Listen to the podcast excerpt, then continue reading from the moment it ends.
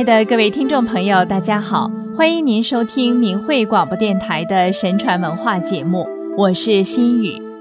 今天要跟大家讲的是两个修道人因为走了不同的路，得到了两种不同的结果的故事。裴晨、王敬博、梁芳三个人结为超脱世俗的好友。隋炀帝大业年间，这三个朋友一起进白鹿山学道。然而，他们经过十几年的修炼内功、采集仙药，历尽了辛苦艰难，却仍然什么也没得到。后来，梁芳死了，王敬博对裴晨说：“咱们背井离乡，抛弃了世间的荣华富贵的生活，进了这深山老林。”听不见美妙的音乐，吃不到美味的佳肴，看不到美丽的女色，离开华美的府邸，住进茅屋，以享乐为耻，自甘寂寞，过着如此清苦的生活。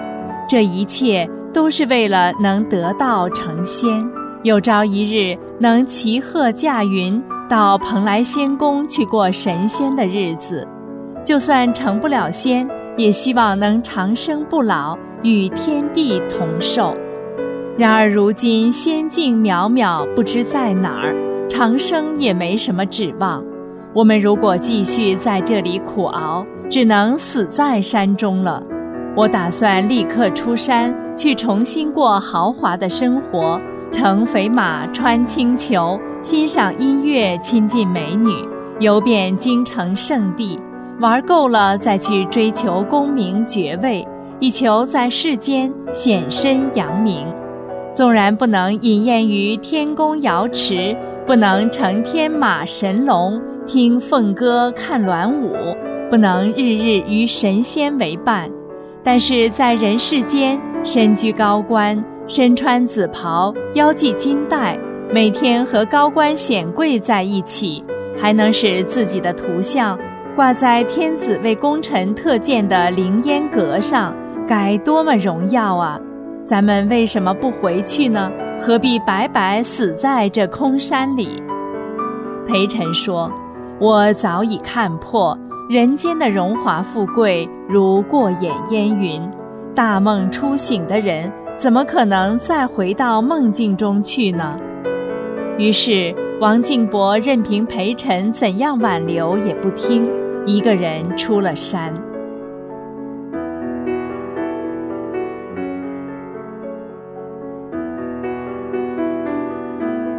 当时已是唐太宗贞观初年，王敬博不但恢复了原任的官职，而且被新任为左武卫记曹参军，大将军赵斐将自己的女儿嫁给他。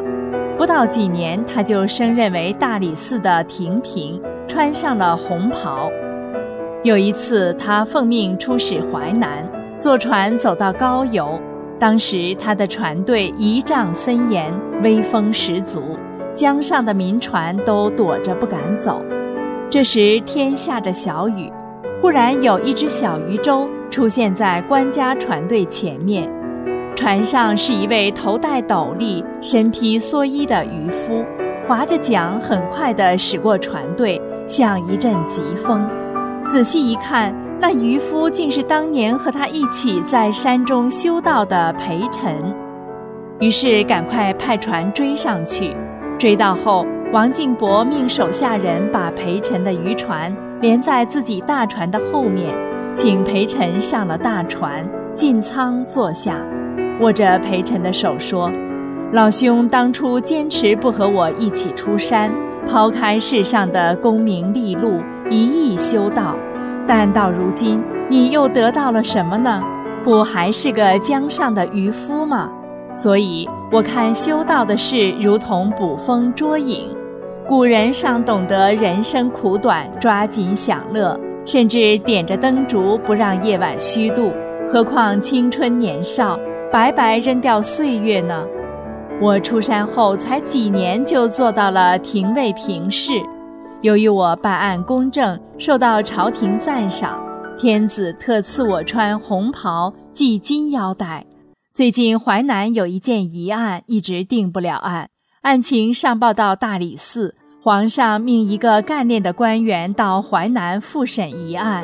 我被选中，所以才有这次淮南之行。我现在虽然还算不上飞黄腾达，但比起山中的老翁，还是要强得多吧。裴兄，你却仍像从前那样甘心在山中埋没了自己。我真是不能理解啊！不知裴兄需要什么东西，我一定满足你的要求。